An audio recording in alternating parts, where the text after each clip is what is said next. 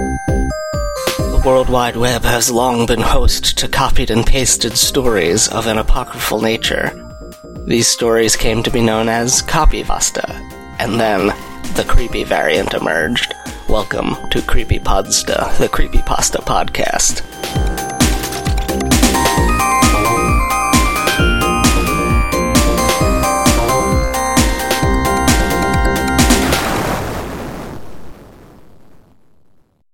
Hello, welcome to the show.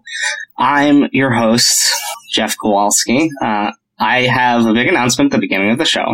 This is the first recording I'm making uh, since I decided upon this thing that I'm doing. Um, this is going to be one of the final episodes of the show. Uh, Creepypodsta will be ending at episode 200. Uh, this is, I believe, episode 194. So you'll be hearing this the first week of August. Uh, so then after that, yeah, you'll actually be hearing it on August 1st. So then after that, you'll have 195 on August 8th, 196 on August 15th, 197 on August 27th, 198 on August 29th, and September 5th and 12th will be 199 and 200.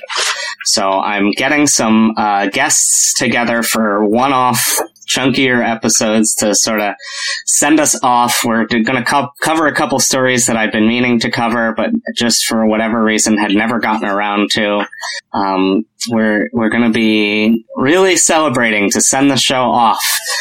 Uh, I already announced this on the Discord and in the Facebook group, um, but I uh, I wanted to like announce it on the show. I just hadn't had any chance to because I hadn't recorded uh, since then. So this is it. We're getting how many? Four, five, six, seven, eight, nine, two hundred.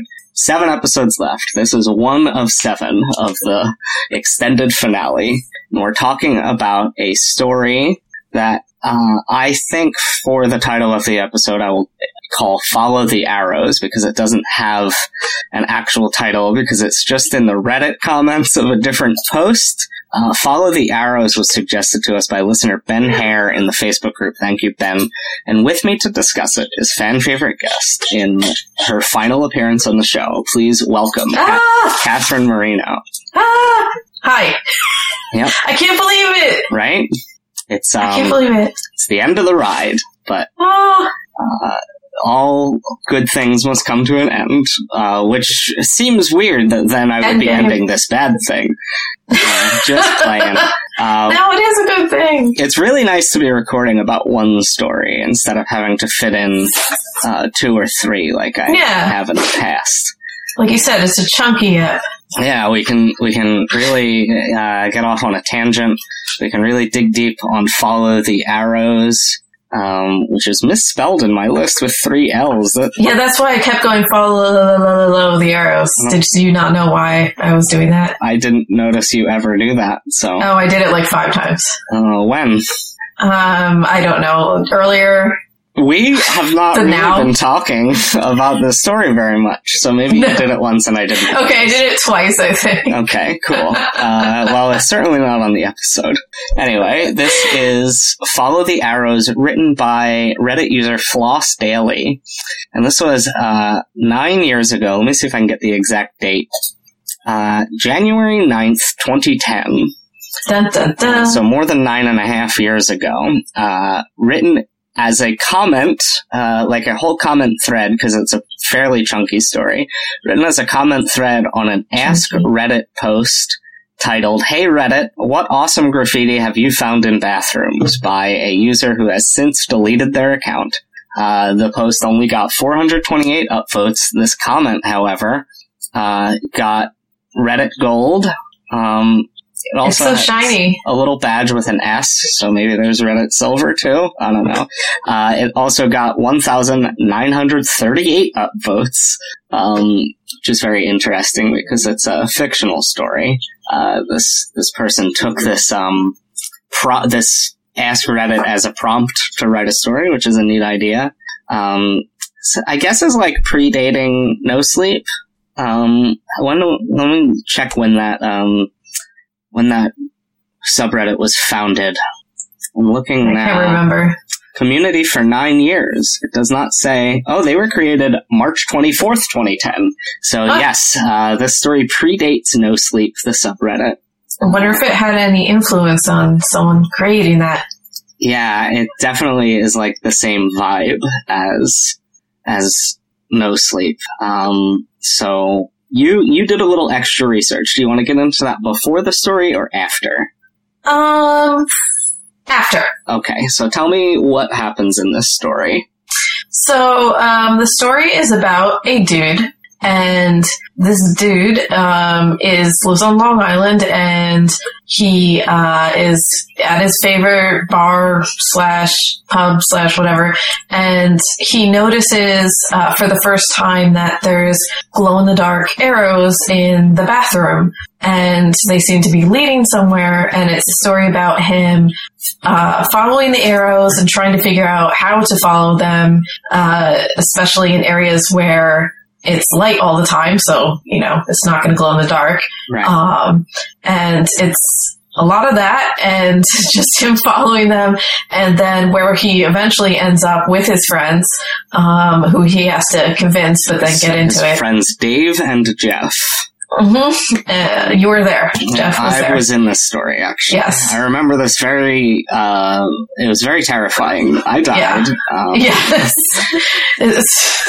Surprise, Jeff has been a ghost this whole time. Yep. Um, so it ends up going to a uh, concession stand type place in an abandoned drive-in movie theater, and um, it's a trick. It's a trap. It's a tarp.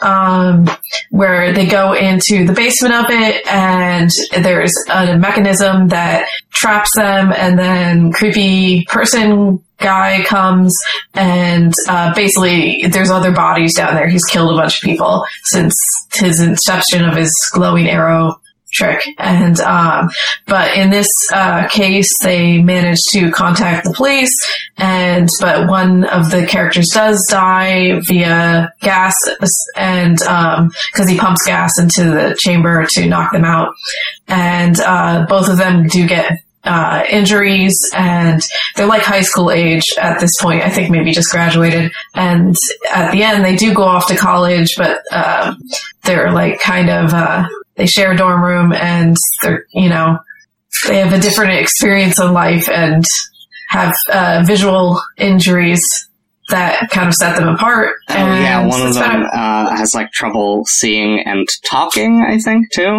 yes, yeah. Uh, I think at one point he says his his he wears an eye patch, another, but he has his eye, and another one he says he doesn't have an eye, so I don't know really. But um, yeah, and uh, and a, a policeman is killed in the attempt to rescue them. So it's it was a thing. yeah, it's it's one of those weird stories where it's like. If you wanted to make it believable, you would have given us less details because you can verify with the first and last name, or at least put in like I've changed the names of the people.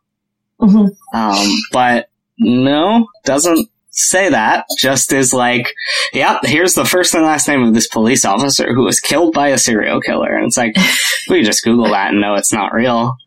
I mean, uh, maybe that's not part of the fun for this guy. Uh, actually, I guess I don't know the gender of the author.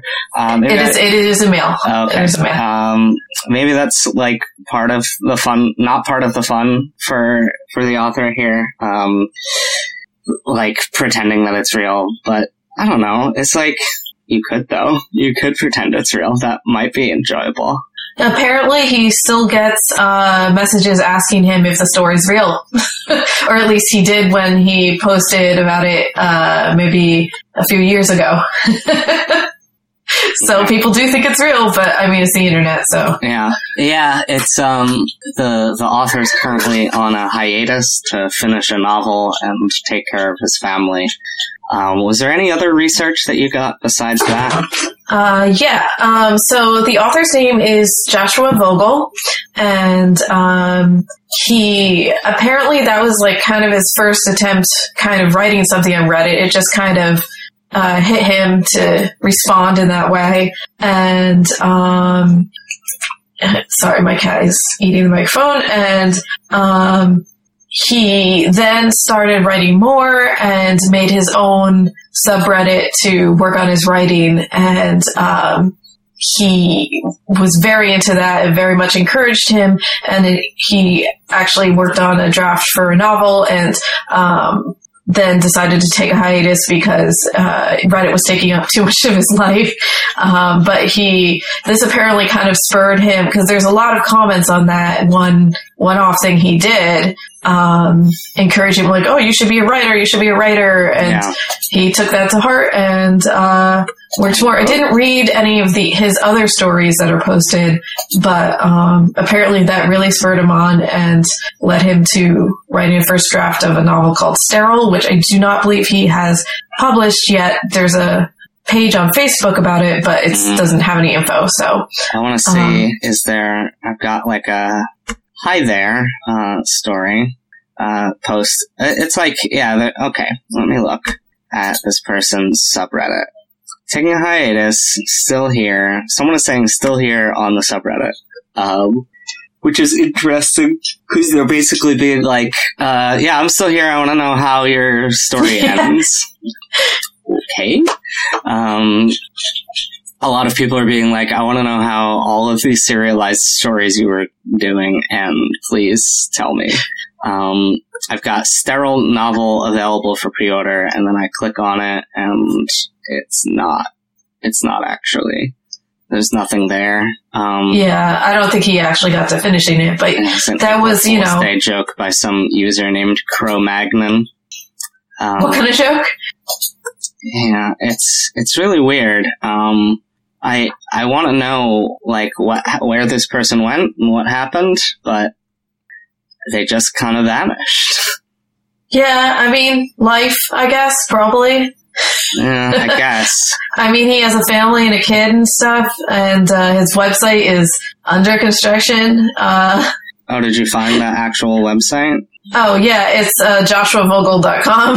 Oh, okay. So, but I- there's nothing on it. It's just this- a picture of him frustrated at a laptop. are you sure this Twitter account, uh, Floss Daily Two, is the right person? Um, I did not go on Twitter, so I oh, do you not know. found it through somewhere else. Yeah, So, through uh, Thought Catalog, where he has a little bio he wrote about himself.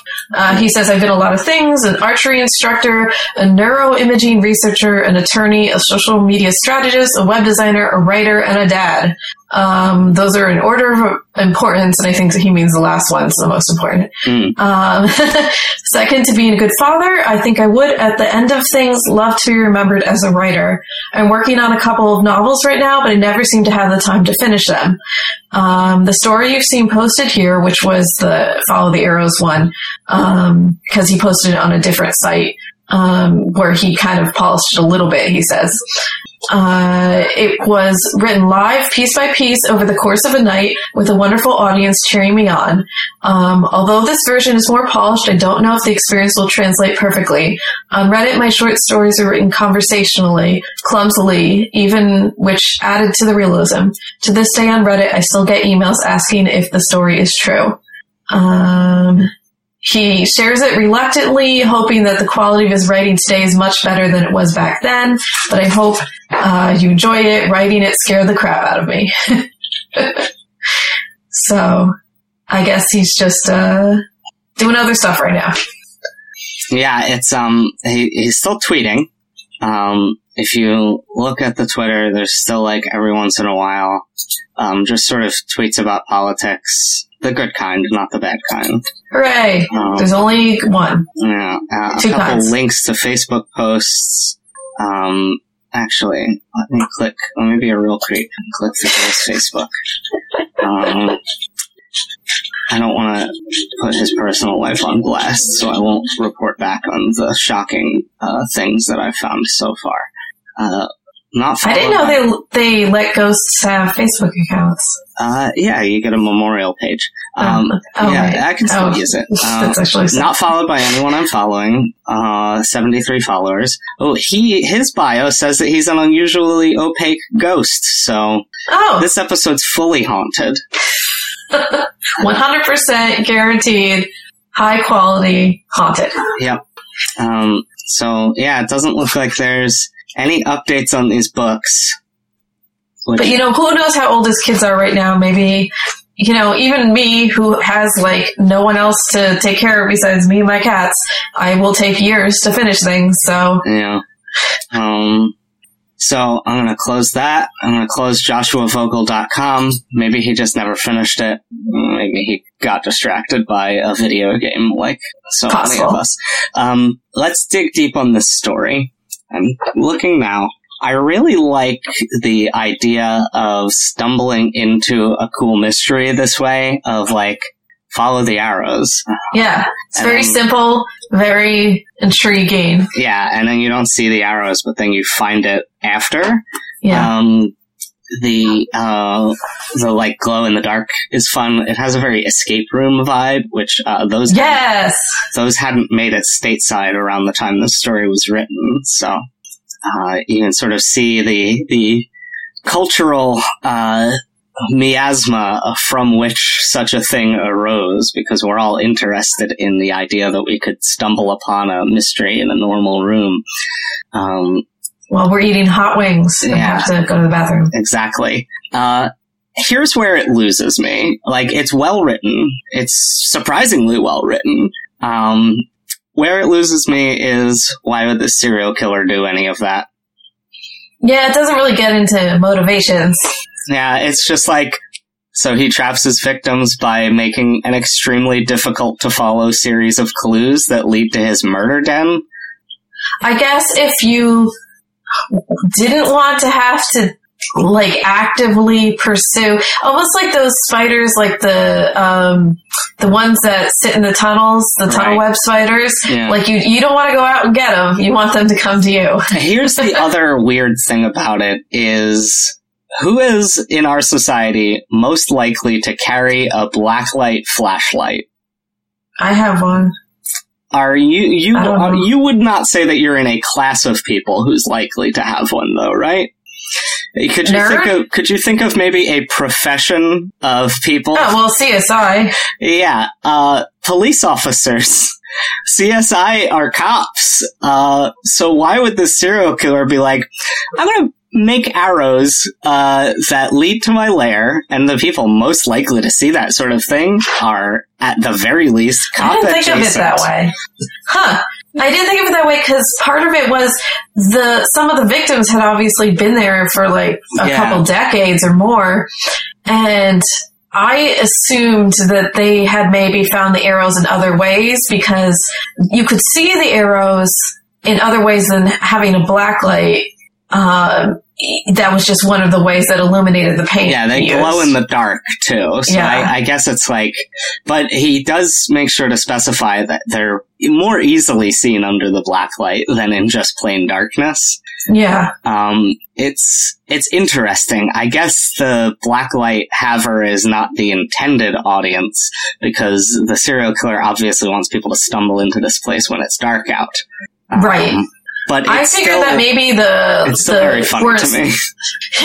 I maybe I thought maybe the street lights weren't quite as bright originally, or like because uh, this place has been closed down for a while, so I thought maybe you know it just wasn't the same before. It was easier to see the arrows or something. I, I couldn't. I, I hadn't thought about that, but that it is an interesting point that someone with a flashlight, like he's trying to catch cops. I don't know. I don't know. Yeah.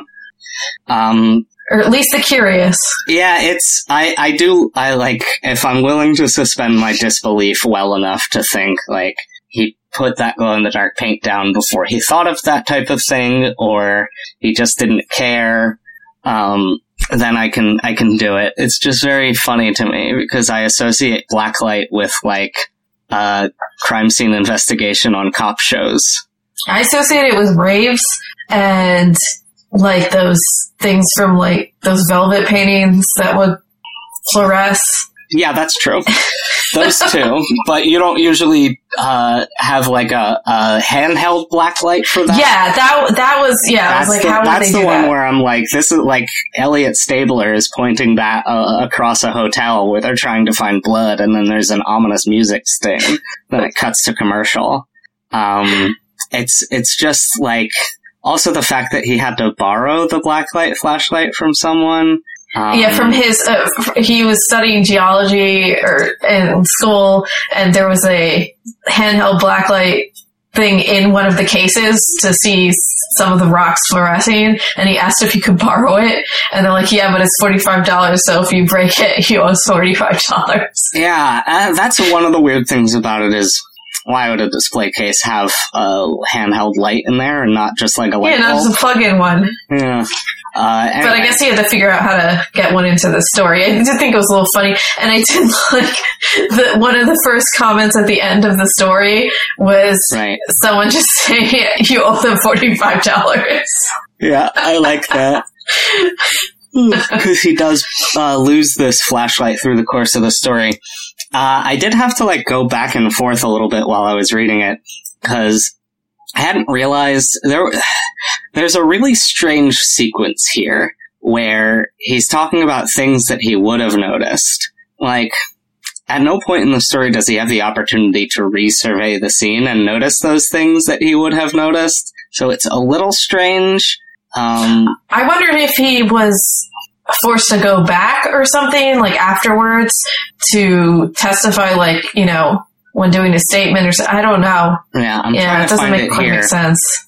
Um, like I would have seen the arrow pointing to the trap door or something. Exactly. Uh. He says, I dropped my blacklight on the floor and grabbed excitedly for a giant box of Necco wafers. Uh, Which is wafers gross. Why would you do that? Necco wafers are good, is why. First of all. How dare you? Uh, and he says, this has to be worth This is something. No, it doesn't. It doesn't have to be worth something.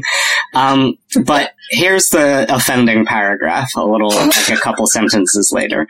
If I hadn't been in such a hurry to keep up with Jeff, I might have noticed that the black light I had dropped was illuminating some more glowing paint. And if I had noticed that, I might also have noticed that the paint made an arrow pointing directly towards this basement hatch. And if I had noticed that, I'm, it might have given me pause, but I did not notice these things. But why would it have given him pause? Because they went in there anyway. Yeah, a couple things here. One, you dropped the black light on purpose. Why? Like, you did, you dropped it to pick up an old box of candy, and also, you followed all these arrows into this abandoned shack. Why are you trying to play like it's any more ridiculous that you would go into the basement if the arrows were pointing there? I guess the only the only reason why it would give me pause is because it is a basement and that is kind of creepy, but it didn't give him pause w- without even seeing the arrows. So obviously they're game to go in a creepy basement in the first place. I yeah, I didn't quite get that part. I also didn't understand his whole description of the mechanism that trapped them, but I just kind of ignored that whole part. Yeah, it, it, the like it was a big like ceiling sized uh hydraulic arm uh iron bar like Which you don't need a ceiling sized thing to construct a hydraulic cover for. Also, why? Why did you do that? Like, you could have just made a regular trapdoor. why would you put the contraption the like contraption itself in the basement and not above? above the basement. Yeah. I guess maybe so they would see it when they're in there, but then you could put it between the floorboards. I don't know. Yeah, it's just like it's such a weird there's a lot of holes here, especially because like the hydraulic iron bars don't end up being any more difficult to get out than if he had just put something heavy on the trapdoor. Uh, Right. I guess the appeal is that it's automatic. Um, but I feel like there's like w- if you're already being like it uses motion detectors and it like sends the serial killer a text message. Like, all right, he's already using like some sort of advanced technology, especially considering the story uh, was posted in 2010, which was before we had like easily commercially accessible smart home stuff like this. Um, so and why- plus, he'd been doing this for years, so before there was texting. So, Well, yeah, that's true. He had been doing it for long enough. Like, I think what it said there were 54 bodies or something. yeah, it was something insane. Some of them decades old. Like, Yeah. okay, so this is a recent, like, contraption of his. Why? Why did I guess change it? maybe he kept upgrading it, or maybe he was maybe he was killing people before this in a different way, and this was just his latest uh, design. Yeah, it's just Mhm. such a a weird thing. And I, you know, pretty much forgave all of it because the Yeah, story because you don't really well need to written. know. It's just like it's giving too much detail to the point like it there's enough detail that I'm questioning it. Yeah, like you could just cut out a whole crap load of it and it'd be better. Yeah, Which I guess, I mean, if you're just writing this kind of ad hoc, you know, I guess you don't really, I mean, that's what you would do if you revised it. So, Yeah, exactly.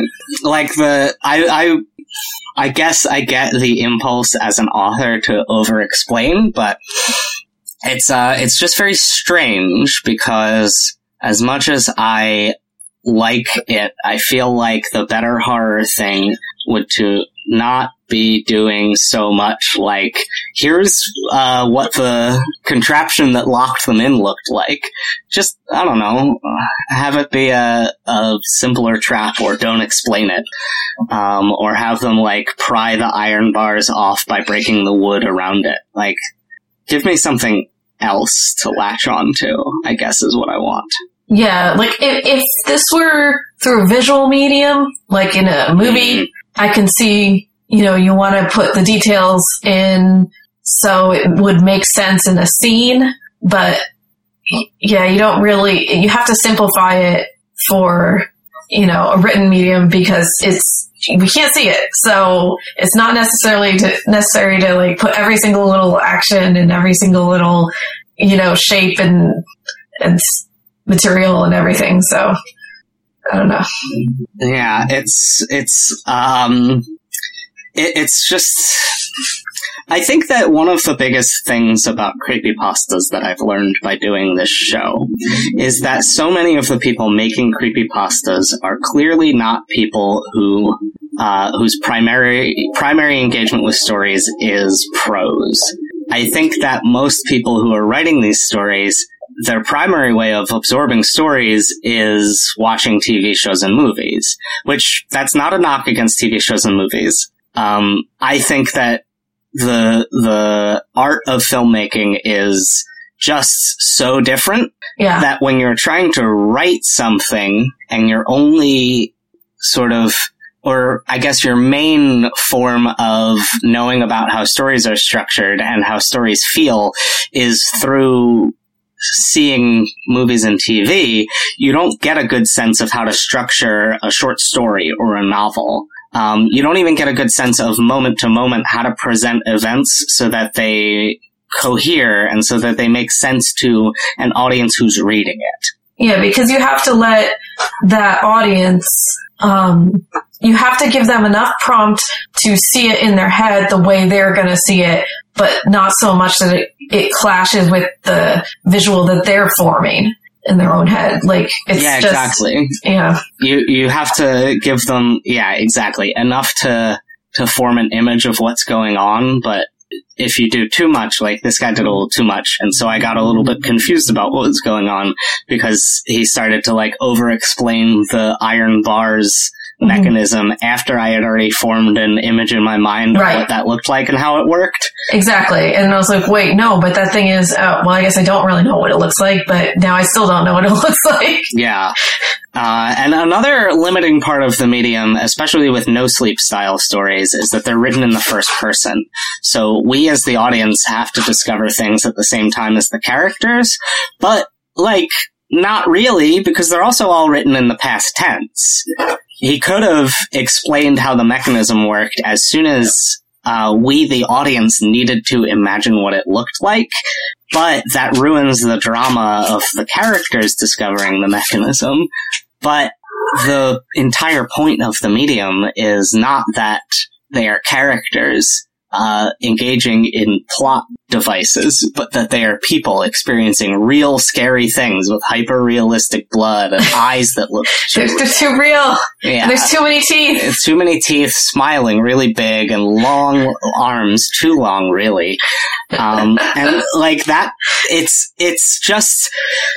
I don't know. There's this is a well written story that is so very specifically a product of a specific type of online subculture, and I'm um, still just as fascinated with it as I as I Oh, was yeah. two years ago when I when I began to think about and formulate the um, idea to start this show?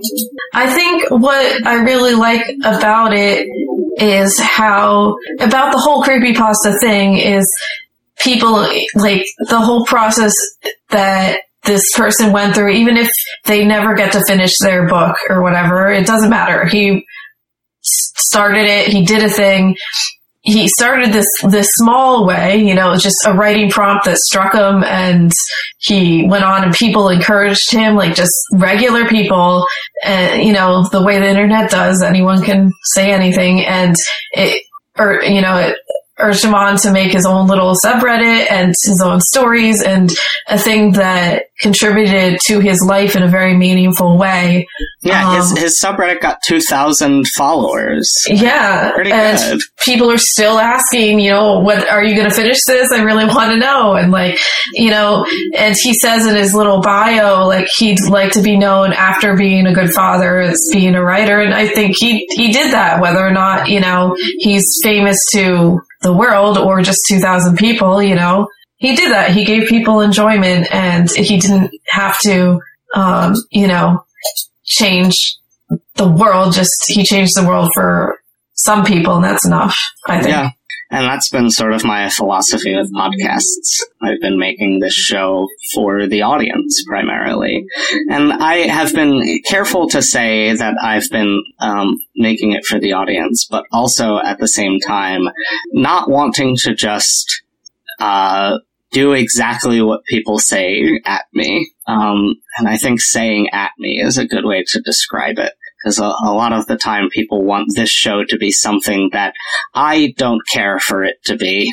Um, and I'm I've been very vocal about that the whole time, but I I do appreciate that I've fostered the audience I have, and they're so um, willing to come along on this journey as I created the product that I wanted to create specifically, um, and and so it's you know, I didn't, much like Joshua Vogel, Floss Daly, I didn't change the world, but uh, I changed some people's lives for some amount of time. And I, I think that I've changed my life permanently. I've made friends who I'm going to talk to for years. Uh, you and I are friends through this show, and yeah. there there have been fans who have reached out that I've become friends with. Um, I I have um, I don't know. I, I've become closer with people who I primarily interact with through Facebook or Twitter in a way that is much better. Like people who I know from real life, um, either friends who I haven't seen in a while or like friends of friends who I've only met once or twice or people who I used to see a lot, but you know, our lives took us in different ways. This show has given me a way to keep connected with those people and that's been, uh, really nice. It's also been nice to have a creative outlet to, um, talk about criticism to not just criticize the stories, but to sort of philosophize about the nature of criticism itself. Um, I, I know that we get a lot into like the show isn't for authors, but whenever authors have listened, they've usually been uh, very receptive. They've listened to the show about their story, and we even the ones where we tore it apart. They were like, "Yeah, it was like a very thoughtful discussion about my story," and I've always appreciated that. And um, clearly, you know, when he reposted his story, uh, you know, a number of years later, even he was like, I wouldn't write it this way, you know, now after practicing, you know, more. So like, obviously, uh, we all learn and grow and, um, yeah. so he would probably agree too, I'm sure. Yeah. He probably knows all the things we said already, which yeah, is fine. It's, it's, but it doesn't mean it didn't, we didn't enjoy reading it and thinking about it. Exactly. And it was meaningful to people. And that's the most important thing, I think, is that it was meaningful to people. Um, because a, a lot of stuff in this world just isn't. It's not going to grab someone. Um, but I, am looking through the episode list now, and so many of these stories are things that are really meaningful to a lot of people. Uh, stuff like Candle Cove, our first episode. Uh, ben Drowned was another one that was like uh, that. That image persists, uh, and it's connected to a game that's really important to a lot of people.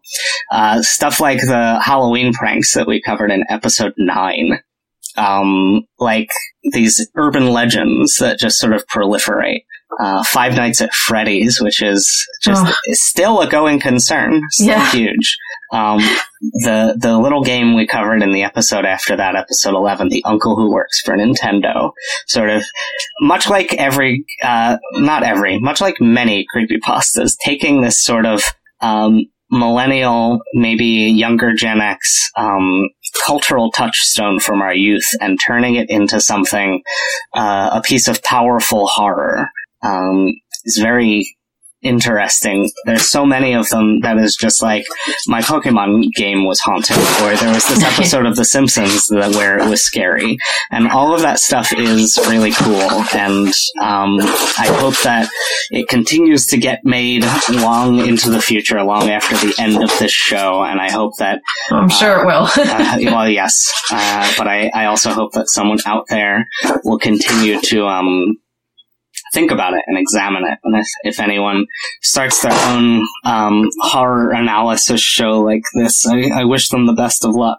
Uh, just don't just don't take the name, please. I'm stealing it right now. Uh, there's too many shows with the name Creepy Podsta. Uh, this was uh, far and away the most. Are there really that many? There was, uh, there's one that has creepypodsta.com and facebook.com slash creepypodsta, uh, who started way after me and has read like four creepy pastas for for podcast, and that's it. Um, I think they would have googled it first. That, yeah, there was. Well, they probably did because I did too. But uh, I I discovered like one SoundCloud that had done three creepy pasta readings and stopped doing them a couple months before the um, before the show my show started. Um, and I was like, nah, that's defunct, so I'm just gonna do it. Mm. Uh, and then you're established, man. Yeah, now I, I, I, became the most successful one. Uh, it ends and passes uh, back into trademark free territory, I guess. Um, it's it's just you know, uh, well, we're rambling. Let's get into the spookiest parts. Um, hmm. You go first. I forgot I think, to find one. yeah, I think the spookiest part for me is the fact that it is an abandoned lot uh, that used to be a drive-in movie theater, and there's like there's something creepy about like it, it it's in the middle of everywhere. Like you see an abandoned lot with a little, or there. I, I think what we see a lot of these days is like a parking lot in front of an abandoned like Bradley's or whatever. yes. And like Oh, you mean the one in front of the Sears here? you could exactly. Like you could just there there was um in in Jersey near where I used to live before I moved to the city, there was an abandoned mall. And it's yeah. like you don't know what's going on inside of there. The idea that someone's using these um, abandoned spaces for something foul is a very compelling idea to me. One of the interesting things about um, Florida is that there's a it's you know since it's not as densely populated you know i used to live in new jersey too and i mean things get abandoned but you know there's more turnover i would say because um, there's less space to work with um, in the populated areas not like pine barrens areas but or pinelands it's called now whatever but um, in florida there's a lot more abandoned stuff that just gets covered in plants immediately. And, um, you know, it's, there's a, a lot of that and um, you can't even see it that it's there until you suddenly are walking by and they're like, "Oh, there was a whole building back there, and I've never even known there, and I've lived there here five years." Like, it's very strange, um, and I can I can see something like that happening here. Though the parking lot probably would have been turned to plants almost immediately anyway. But um, I, I can I can see that like very clearly. Um, it not being bought for you know 30, 40 years, and uh, no one even noticing it because there's too much crap around it. It's, yeah, that is creepy. Yeah, And people definitely using the things for Uh-huh. sure. Um, what was there used to be like a, a sort of shack in a parking lot that could be you would see it and it would they they used them for different things. I think one was like one hour photo processing. Yeah. And another was um like bank like uh, Yes, a tiny bank, the tiny bank. Yeah, exactly. Um, what was the name of the the photo processing? One hour photo. Is is that what it was? I thought it was like a specific brand had Um, it might have been Kodak.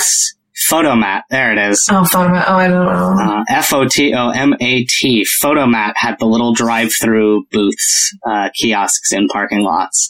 And when I was thinking empty parking lot, I was thinking of like a Fotomat booth or like a little tiny bank uh, out in the middle of like a strip mall that's been abandoned. Um, also, Fotomat was one of the first companies to offer movies for rent on video cassette, starting Huh. December 1979. That's very fun.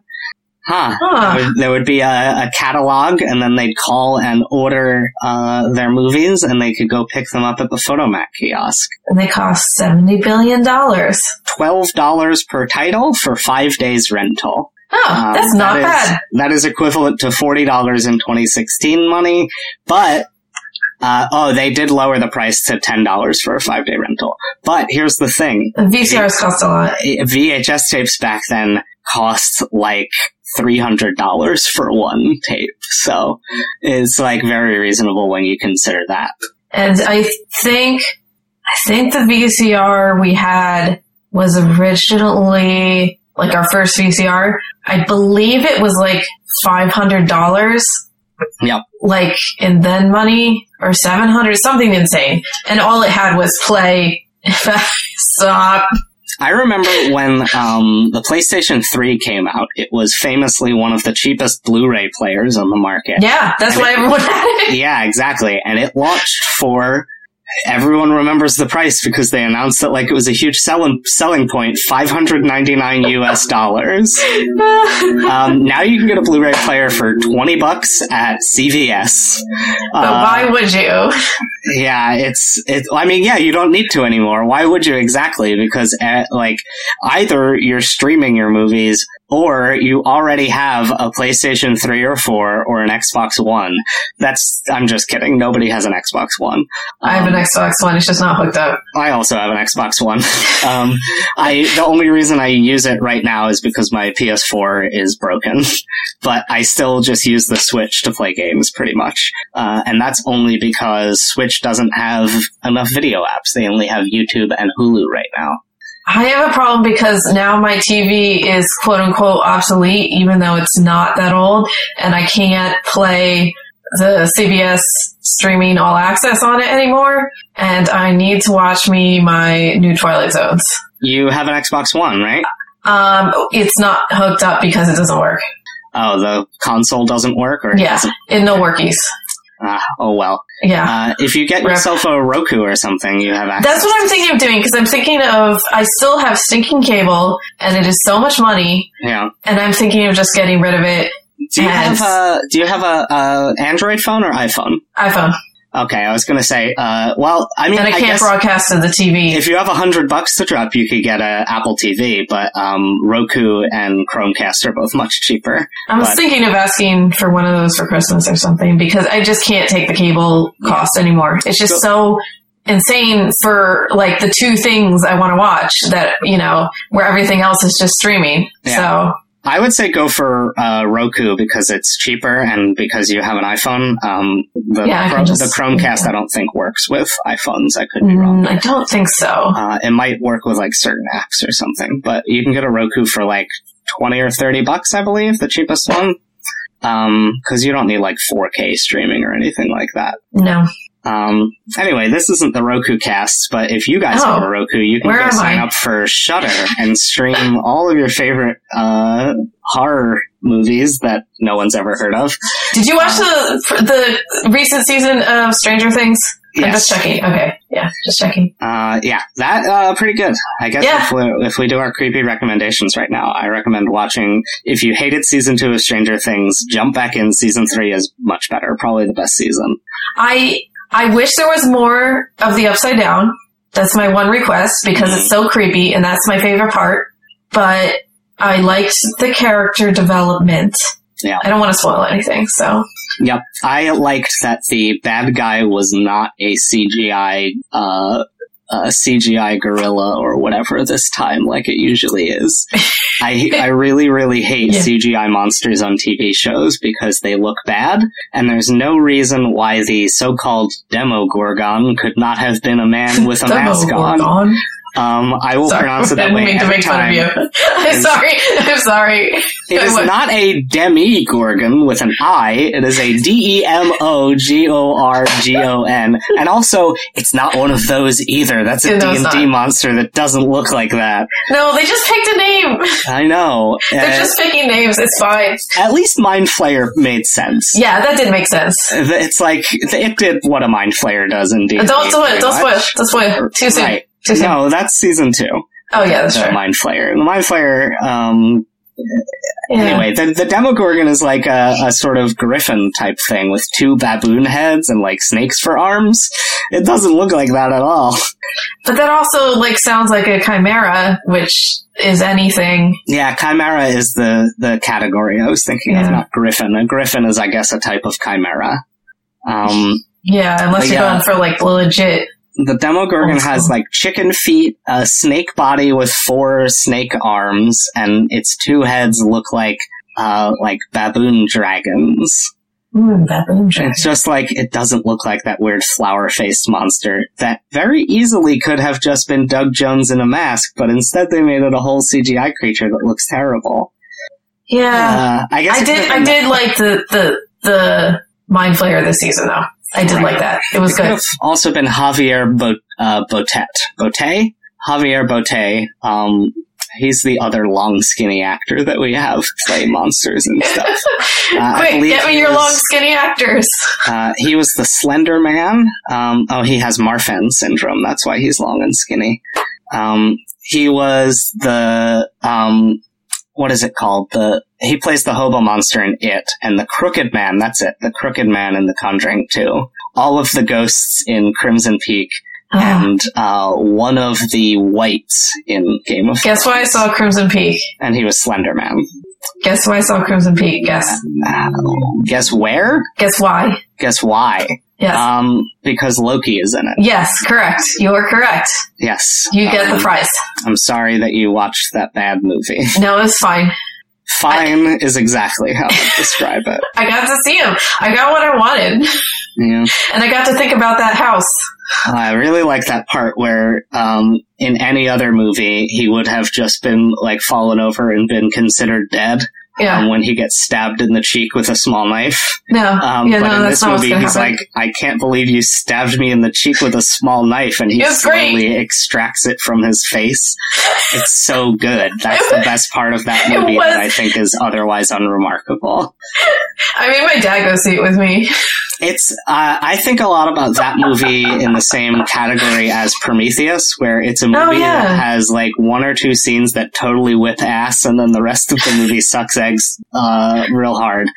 Um, the two scenes in Prometheus, which I've probably talked about on the show a thousand times, are where Charlize Theron explodes a dude with a flamethrower, Yeah. um, and then the other part is where Noomi Rapace uh, does surgery on herself in, oh, in the uh, surgery pod and does a. Um, she sets the machine to emergency abortion to get the monster out of her belly. it didn't even have that as a setting. It just had Yeah. get rid of a foreign body, basically. Uh huh. And then when she, after she does that, she's screaming, crying, bleeding down the blinking hallway, um, which I think is is Ridley Scott's uh, his his core competency is when Yeah. running down, screaming, running down blinking hallways. And still somehow getting through it. Yep, and I could not tell you the names of any of the characters from that movie except Doesn't the matter. robot, the robot David.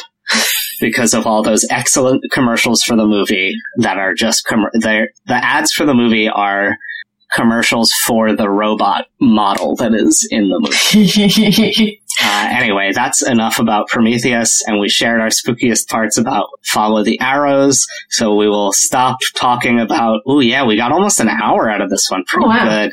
Um, tell the people where they can find you if they would like to interact with you beyond the life of this show. The only thing I really do right now, as far as social media, is Discord, uh, which uh, it's Xylor X Y L O A R T, and my uh, discriminator is nine nine seven five, and I'm on like sixty five different uh, uh, discords, mostly Pokemon ones, but not all. if you would like an invite to the Discord for this show, you can DM Catherine or me. You can find me on Snapchat and Instagram, JeffJK, on both of those platforms. You can find me at mastodon.cloud slash at JK. Uh, the Twitter for the show is CreepyPodsta. I would recommend keeping us in your podcast feed because I'm going to throw some of the Patreon stuff up here after the show ends. Um, and every once in a while on a holiday like Friday the 13th or Halloween, I may post up uh, a treat for you. So episode 200 is the end. Necco wafers? Uh, yeah, I'll put some Necco wafers up there. Episode 200 is the end of the show. Um, but I I uh, I know that uh, I know that I have a lot of content that you guys haven't heard if you're not on the Patreon. Uh, so I'll be posting that up there, and I I know that I'll probably get bored at some point this summer, and there's a lot of public domain scary stories. And I may start posting readings of those every once in a while, just to give you something to to chew on. Um, so the show the show will end, but the, the spirit of the community will live on. Uh, as as so long as say we all. Yeah, as long as you keep these words in mind, follow the arrows.